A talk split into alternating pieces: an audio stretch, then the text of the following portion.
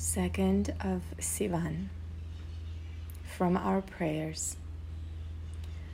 Baruch atah Adonai Eloheinu melech haolam asher kidishanu b'mitzvotav v'tzivanu lehitatef b'tzitzit. Blessed are you, Lord our King, King of the universe, who has hallowed us with his commandments the beginning of the blessing prior to performance of a mitzvah. There are special laws pertaining to sacred objects. In the days of the sanctuary in Jerusalem, a person could designate any object he owned as sacred, and it then would be given to the sanctuary.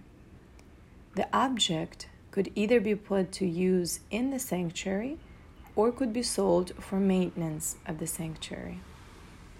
Today, objects can be rendered sacred if they are designated for sacred purposes, such as a parchment, which has been designated for the writing of a Torah scroll, tefillin, or a mezuzah.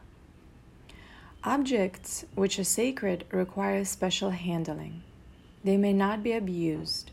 They may not be taken into unclean places. They must be treated with reverence.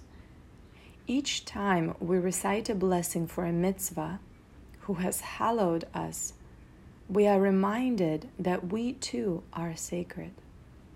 God has designated us as sacred, and therefore we dare not abuse ourselves.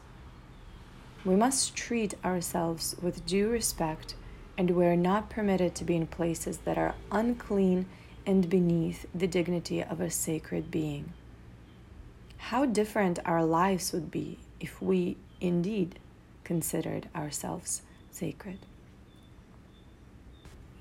From the sages Hospitality to wayfarers is greater than receiving the divine presence. Shabbos 127a. The Chafetz Chaim, even in his very old age, would personally prepare meals for wayfarers who stopped at his home.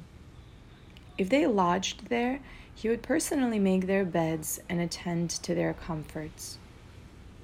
Once, a guest who could not stand seeing the elderly and widely acknowledged Torah sage bother himself with preparing the bed for him tried to intervene and said, Please don't do that. I can do it myself. The Chafetz Chaim looked at the guest in bewilderment. If you saw me putting on tefillin in the morning, he asked, would you take them away from me and offer to put them on yourself? What difference is there between this mitzvah and any other? Preparing meals and lodgings for a guest is a Torah obligation upon me, not upon the guest. That is an example of Torah Judaism.